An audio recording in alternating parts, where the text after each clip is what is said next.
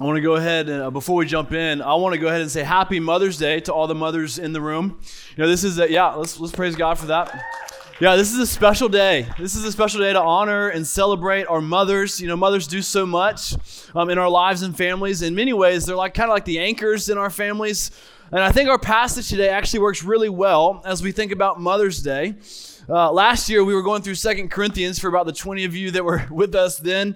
Um, Paul was in the middle of a sharp rebuke to the Corinthian church, and we had to do a little bit of gymnastics to make last year's passage work. And we talked about that mama bear instinct, how mama bears are soft and cuddly, uh, but they will do anything to protect their cubs, including disciplining them, which is an act of love. Um, but this year on Mother's Day, uh, we get to talk about the other side of the mama bear uh, the more cuddly and warm side of love, the affectionate love. And no, our passage is not referring to mothers, but there is something about a mother's love that helps us to, to greater understand the love of God. You know, mothers uh, are one of our many earthly examples that help us to understand God's affectionate love. And so we can celebrate that today. But I also know on the other side of this, for some, Mother's Day can also come with mixed emotions and citing some sort of grief or loss or struggle that may be associated with this day. And so, for us as a church, it does remind us to mourn with those who mourn and also rejoice with those who rejoice. And so, whether you come in today mourning or rejoicing, our passage it directs our hearts to the love of God that compels us and comforts us no matter where we are. You know, today we're officially at the end of the book of John. Um, and next week we start a new series called The Upper Room in the book of John. Um, for the five chapters that we skipped, uh, this is going to be, this is actually Jesus' final teaching to his disciples before his death, which I think will be really helpful for us as a church because really it's our instructions for the church. You know, Jesus in the upper room gives us instructions on how to be the church and to walk this life with Jesus. You know, we can say this for the upper room teaching, and we can also say this for our, our passage today. We can say that parting words are lasting words. The, la- the, the last thing someone says, it's important. That's often what sticks with people. And in our next series, it's Jesus' last words before he dies, and also for our passage today, we see Jesus' last words in the book of John. You know, last week we saw Jesus give a little uh, fishing lesson and have breakfast with his disciples. And this week we get to see Jesus restore uh, bonehead Peter. You know, just to remind you, all of this happened after Jesus died on the cross. And Jesus, as where we are in the book of John, he's now living and talking and eating with his people after his death and resurrection. And if you remember with Peter, before Jesus died, he chopped a guy's ear off uh, and he denied Jesus three times. And so let's just say it wasn't Jesus' finest moment. I mean, Peter's finest moment. And so I want you just to imagine with me the way that Peter had to have felt in this moment. You know, Peter in John 13 said he would lay down his life for Jesus. And then not even 24 hours goes by, and Peter then denied Jesus three times. I mean, just talk about a quick turn of events. It's kind of a roller coaster of faith and doubt, which I think, unfortunately, we can all understand. And then Jesus, he then dies on the cross. He rises from the dead. He shows them his nail pierced hands. He talks with them. He helps them catch 153 fish uh, after a night of catching nothing. And then Peter, in his excitement, he jumps off the boat to go see Jesus. And then he has breakfast with them on the beach. So I don't know about you, but if I were Peter, I'd be fighting a little bit of guilt and shame. Kind of like a dog with my tail between my legs, mixed in with also a lot of excitement. Kind of it's that, it's that roller coaster of faith. Because Peter, he had a threefold denial. And now Jesus wants to address it. And in our text today, Jesus offers him a threefold restoration. So let's go ahead and read uh, the first half of our passage, and then I'll tell you um, where we're going to go with the rest of our time. So let's look at uh, chapter 21, starting in verse 15. When they had finished breakfast, Jesus said to Simon, Simon Peter, Simon, son of John, do you love me more than these? He said to him, Yes, Lord, you know that I love you. He said to him, Feed my lambs. He said to him a second time, Simon, son of John, do you love me? He said to him, Yes, Lord, you know that I love you. He said to him, Tend my sheep. He said to him the third time, Simon, son of John, do you love me? Peter was grieved because he said to him the third time, Do you love me? And he said to him, Lord, you know everything. You know that I love you. Jesus said to him, Feed my sheep. And so they're sitting there on the beach after a fun, uh, after a fun turn of events with Jesus. And I just kind of imagine uh, them in the afterglow of the excitement, kind of catching all those fish with Jesus, uh, with the great charcoal smoke during uh, going from the fire, uh, with the sun starting to kind of heat up off that glimmering water, with the birds chirping, everyone's uh, relaxing with full bellies. And then as they sit there after breakfast, Jesus looks right at Peter. You know, I'd assume he's probably still a little damp because remember, he just jumped in the water to go see him. And Jesus looks at Peter and says, Peter, do you love me more than these? And Peter says, Yes, you know that I love you. And he says, Feed my lambs. And then two more times, three times total, Jesus said to Peter, Do you love me? And in three different ways, Peter affirmed yes. And three different times, and three different times after each one, Jesus said, Feed my lambs, tend my sheep, and feed my sheep. And I just want to point out that there are all sorts of talk around this word choice that, that Jesus used for the word love. You know, in the English language, we have one word for love, but the original language here in Greek, there are several words for love. And in the first two times, Jesus says, Do you agape love me? Like, do you have this divine, unconditional love? And Peter affirms, Yes, I have a phileo love. It's like an affectionate friendship love. So, here on Mother's Day, in different ways from our mothers, I think we can understand glimpses of both, both the unconditional love and also this friendship, deep, affectionate love. And so, our, mother, our mothers in God's design can help us to understand pieces of both of these types of love in different ways. But I want to point out the, the final time Jesus asked this phileo love, do you phileo love me? Like that friendship, affectionate love, which again is different than the first two times Jesus said it. Peter responds in verse 17 Lord, you know everything. You know that I love you with that friendship, affectionate love. And as I said, there's all sorts of talk uh, on the interpretation of this. And as fun as it would be to run with this here on Mother's Day, talking about the different types of love, most scholars think, and I, and I agree, that the author is just using varying word choices as he's done throughout the book, showing that Jesus has all different types of love. And so I think in some ways, uh, we could say Peter has become just self-aware from his past failure, that his uh, that has historic his love has historically been conditional. Like he wanted to have uh, agape unconditional love, but he knows from his past that his love well, it was conditional. His love for Jesus it swayed at times, which I, again I think we all unfortunately understand this. But the point is, Jesus is asking Peter, "Do you love me?" And each time Peter says yes. And Jesus responds saying, Well, then feed my sheep, take care of my sheep. And in our time today, I want to I want to really focus on the order of this interaction. Because again, three times Jesus says, Do you love me? And three times Peter said, Yes. And three times Jesus said, Then because of that, take care of my people, feed and tend my sheep. And what's so encouraging about all of this is that this is the last thing that the author of John points out in this entire book. The emphasis on the final chapter of John is on loving Jesus. The author emphasizes that we must first love Jesus, and then out of that, secondly, we then love others. We serve others. We take care of others. And New City, this is so significant. Like this is our this is foundational to our relationship with Jesus. Because if we're honest with ourselves, we, uh, including myself, like we get this often so backwards. Like it's easy to forget that first question Do we first love Jesus?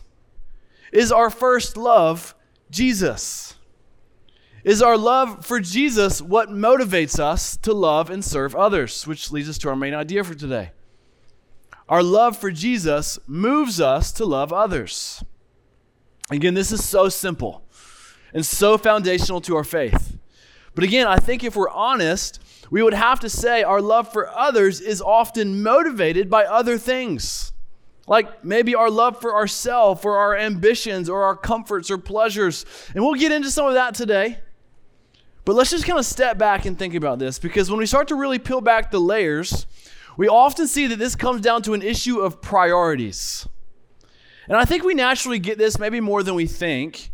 Because when our priorities get out of order, it affects us spiritually, emotionally, mentally, physically, financially, and we could just go on and on. And I read a story this week about a consultant firm that I think will help kind of illustrate this. I know, back in the 1930s, this firm, uh, they got an opportunity to talk with Charles Schwab, uh, who at the time was one of the most powerful men in the world. And Mr. Ivy Lee, uh, this very self assured consultant, he told Mr. Schwab that if he followed his advice, they would improve their company operation and increase profits. And Mr. Schwab responded, If you can show us a way to get more things done, I'll be glad to listen. And if it works, I'll pay you whatever you ask, you know, within reason.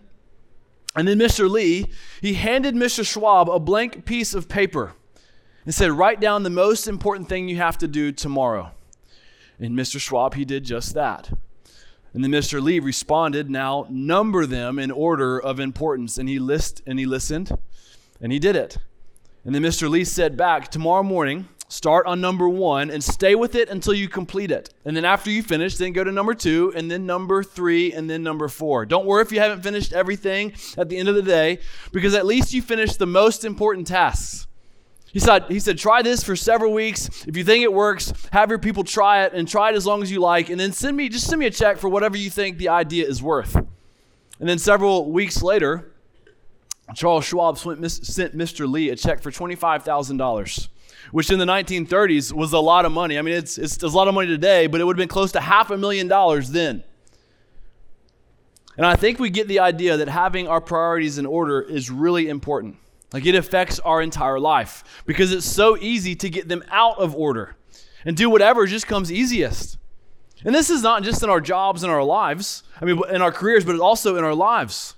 And so Jesus here, he's restoring Peter at the end of the book and asking him, What are your priorities? asking first and foremost, Do you love me?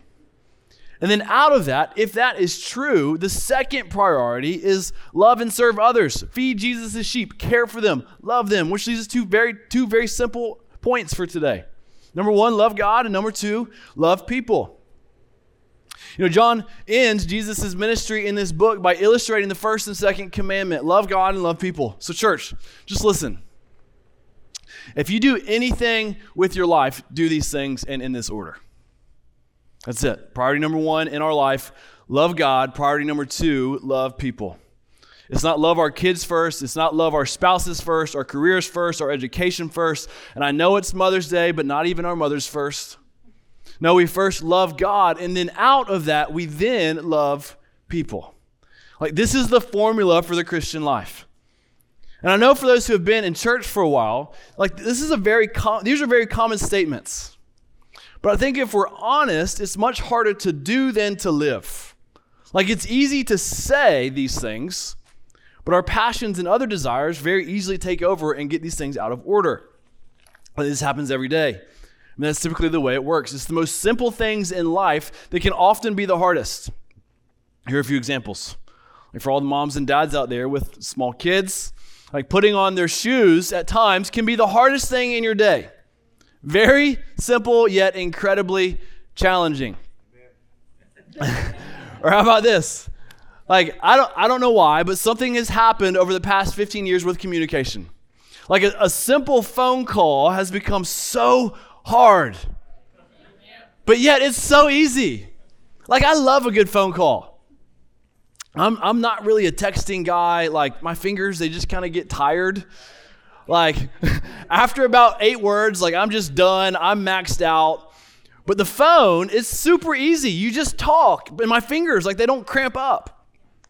But for some, talking on the phone has become one of the scariest things in the world. Like, people start to panic when someone they kind of know call them. In fact, sociologists have called this common fear telephobia. No, again, it's, it's the easy things in life that can often be the hardest.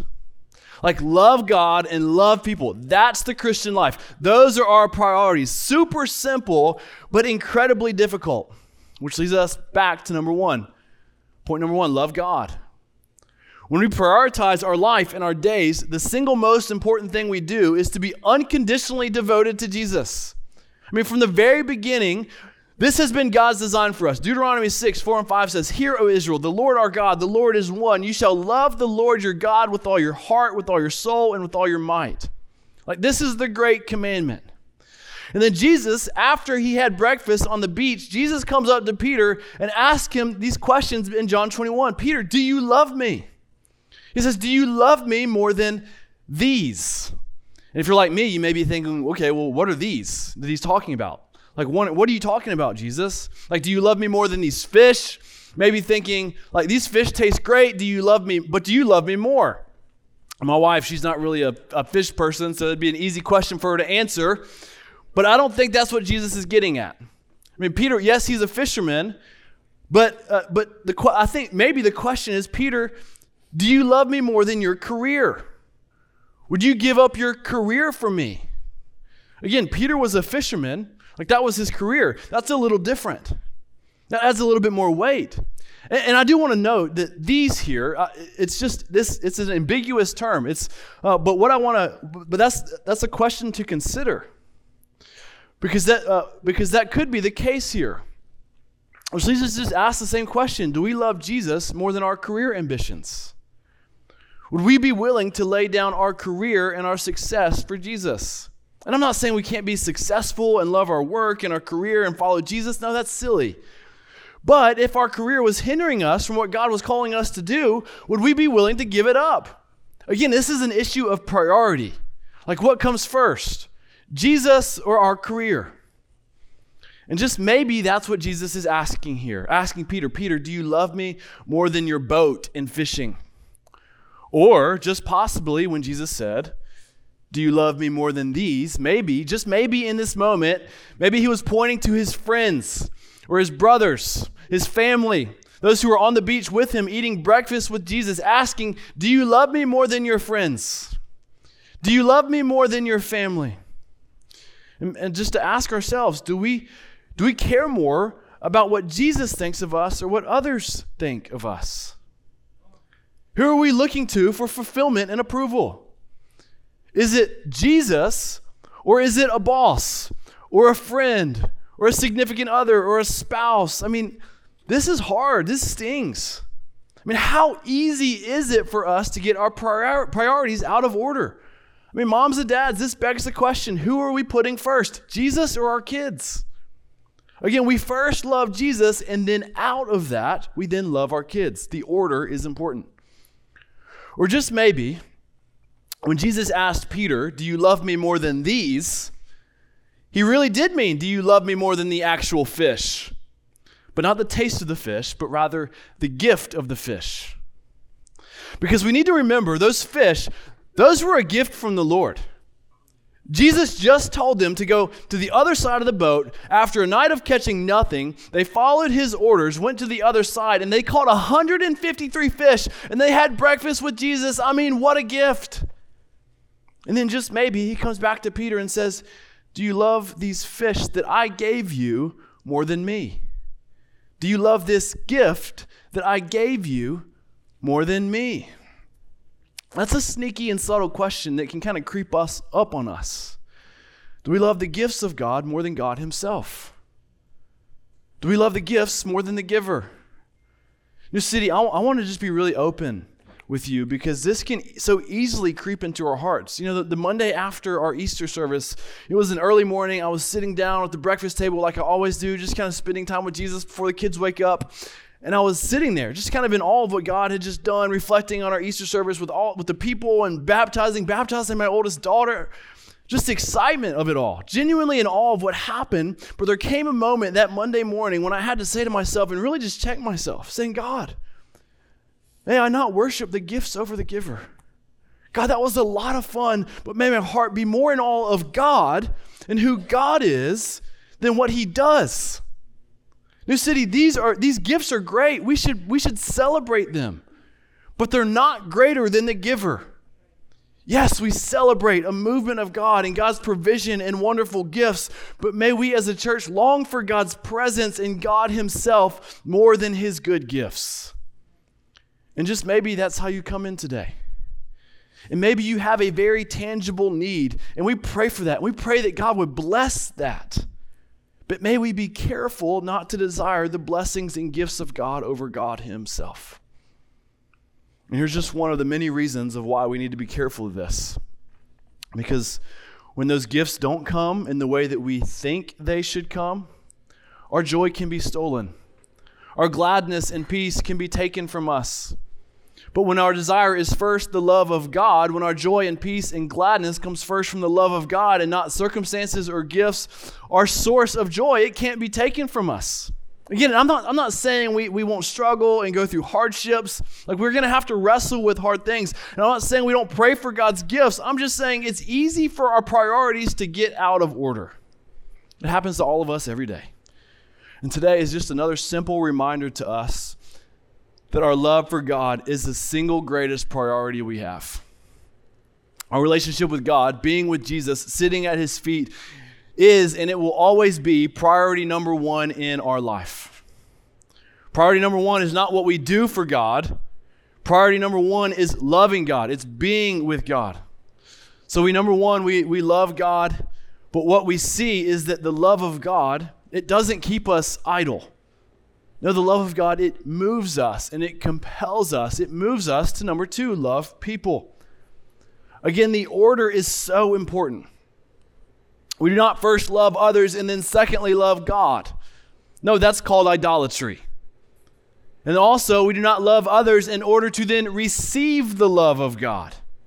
Now, that's anti gospel and that's religious nonsense. And to be very blunt with you, it's a lie from the devil. This is so important. Because the gospel tells us that receiving the love of God has absolutely nothing to do with what we do or how we act or how we behave. Because the truth is, just one of our sins has totally separated us from the love of God. Like, there's nothing we can do to earn God's love back. Nothing we do will be good enough. I mean, isn't this so encouraging? Yet the gospel our good news, it tells us our standing before God because of the cross is solely, entirely based on Jesus going in our place.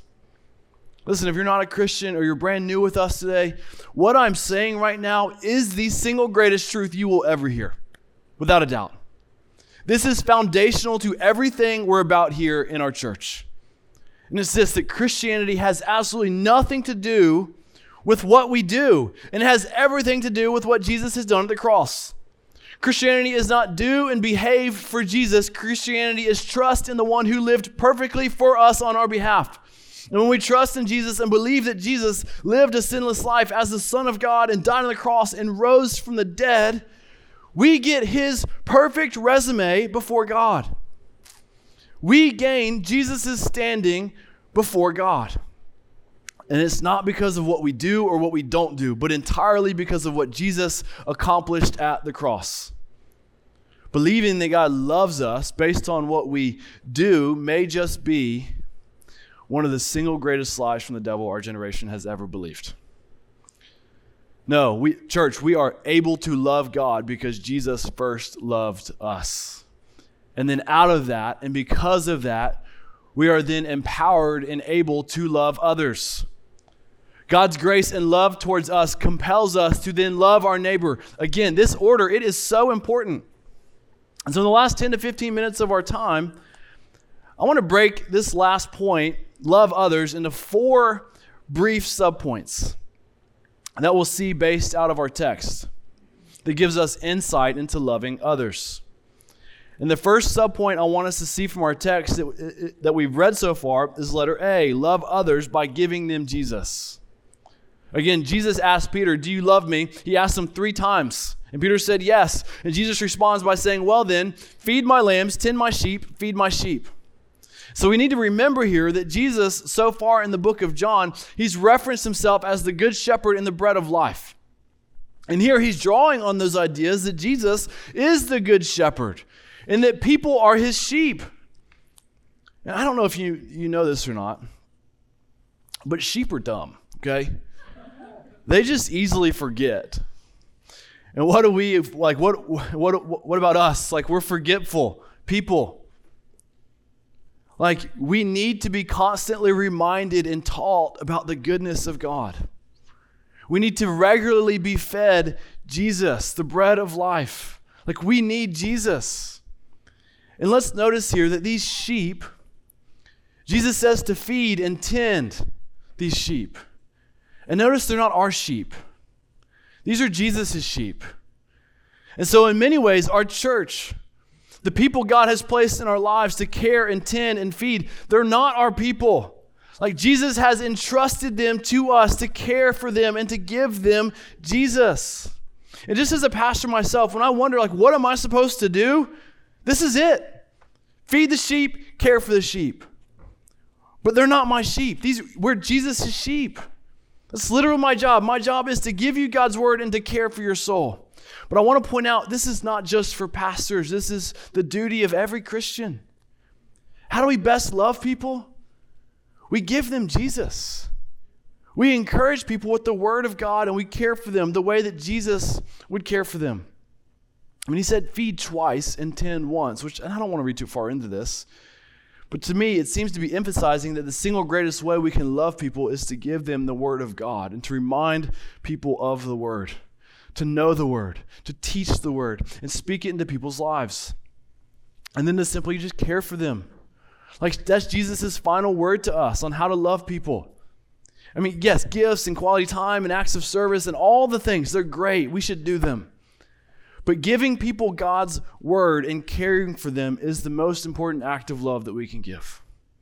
So, letter A, love others by giving them Jesus. And then look what Jesus says in verses 18 and 19.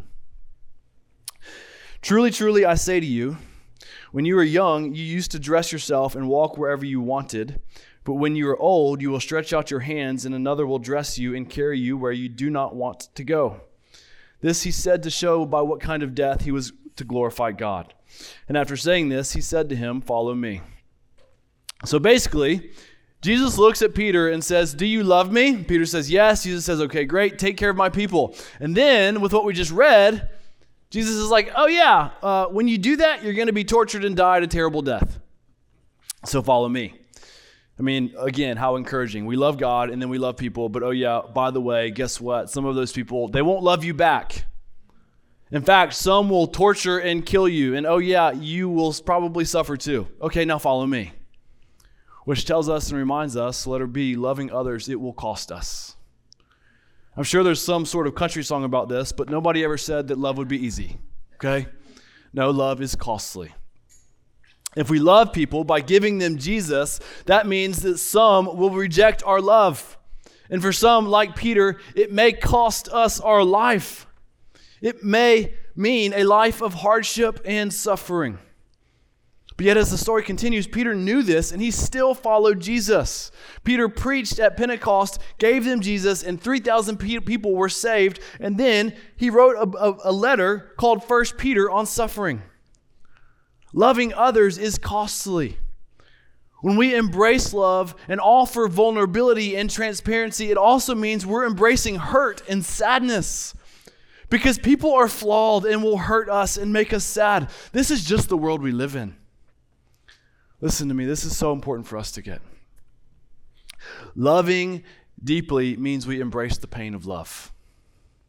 Because love is costly. Every mother and father knows this. Every marriage sees this. Those we love the most are also the ones that can hurt us the most. This is the cost of love.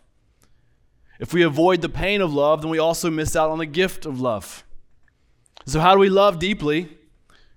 We have to give out of a never ending supply of love. We have to go back to point number one love God. Because you know who will never hurt us? It's Jesus. And I know it's a Sunday school answer.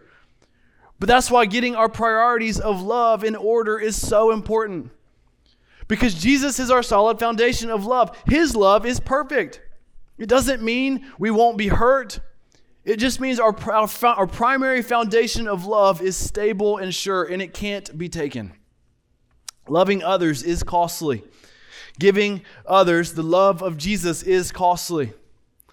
If we're going to be a church that sends people to the hardest and farthest corners of the world to tell people about the love of Jesus, where people are often killed for following Jesus, New City, the only way this happens is in a fearless and joy filled way, is if the love of Jesus first compels us. Like guilt driven missions and ministry and love will not sustain us. If we're going to be a church that loves our city and serves the overlooked and marginalized and shows the radical and deep love, unconditional love of Jesus, our motivator must be the love of Jesus. If we're going to see marriages and relationships restored, we must be a people that embrace that love is costly. Costly love means serving and sacrificing, but not compelled by guilt or obligation, but, compelled by the love of God. Our model of love is the love of God, which looks like dying on a cross as an innocent man for a guilty world. That's what Jesus modeled for us. God's love was costly, it cost him his son.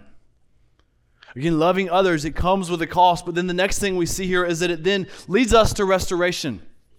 And so I'm going to give you uh, the next point in just a second, but we need to remember that this entire section, Peter is being restored.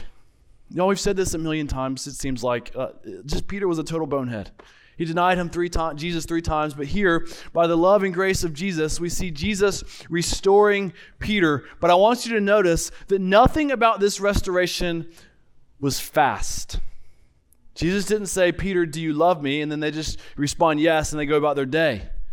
No, it was a slow process. In fact, in verse 17, it says it grieved Peter, which shows us and reminds us today Letter C, to see, loving restoration is slow and grievous. As much as we want change and restoration to be quick and easy, it's just not. We want to change quickly, and we often want others to change quickly. Sometimes this happens, and oftentimes it doesn't. But all this to say, this is a simple reminder for us today that loving others, seeing relationships restored, marriages and relationships with our kids, with hard um, relationships with hard friendships, broken relationships, they take time to restore. It takes time and patience. Some things happen quick, but many things take time. But the love of Christ reminds us to embrace a life of patience and slow, methodical restoration. Again, just a gentle reminder we see that restoration is slow and sometimes grievous, but even in that, it's still good. Loving, love means embracing patience in restoration. As that said, I want to go ahead and read the rest of our text to get to our last subpoint. So again, Jesus just said, Peter, you will be tortured and die. Now follow me. And then we read in verse 20. Peter turned and saw the disciple whom Jesus loved following them, the one who also leaned back against him during the supper and had said, Lord, who is that uh, who, who is it that is going to betray you? Which, just to point out, that's a really roundabout way of saying he looked at John. Okay? And look at verse 21. When Peter saw him, he said to Jesus, Lord, what about this man? Jesus said to him, If it is my will that he remain until I come, what is that to you? You follow me. So the saying spread abroad among the brothers that his disciple was not to die. Yet Jesus did not say to him that he was not to die. But if is, uh, but if it is my will that he remain until I come, what is that to you? This is the disciple who is bearing witness about these things and who has written these things, and we know that his testimony is true.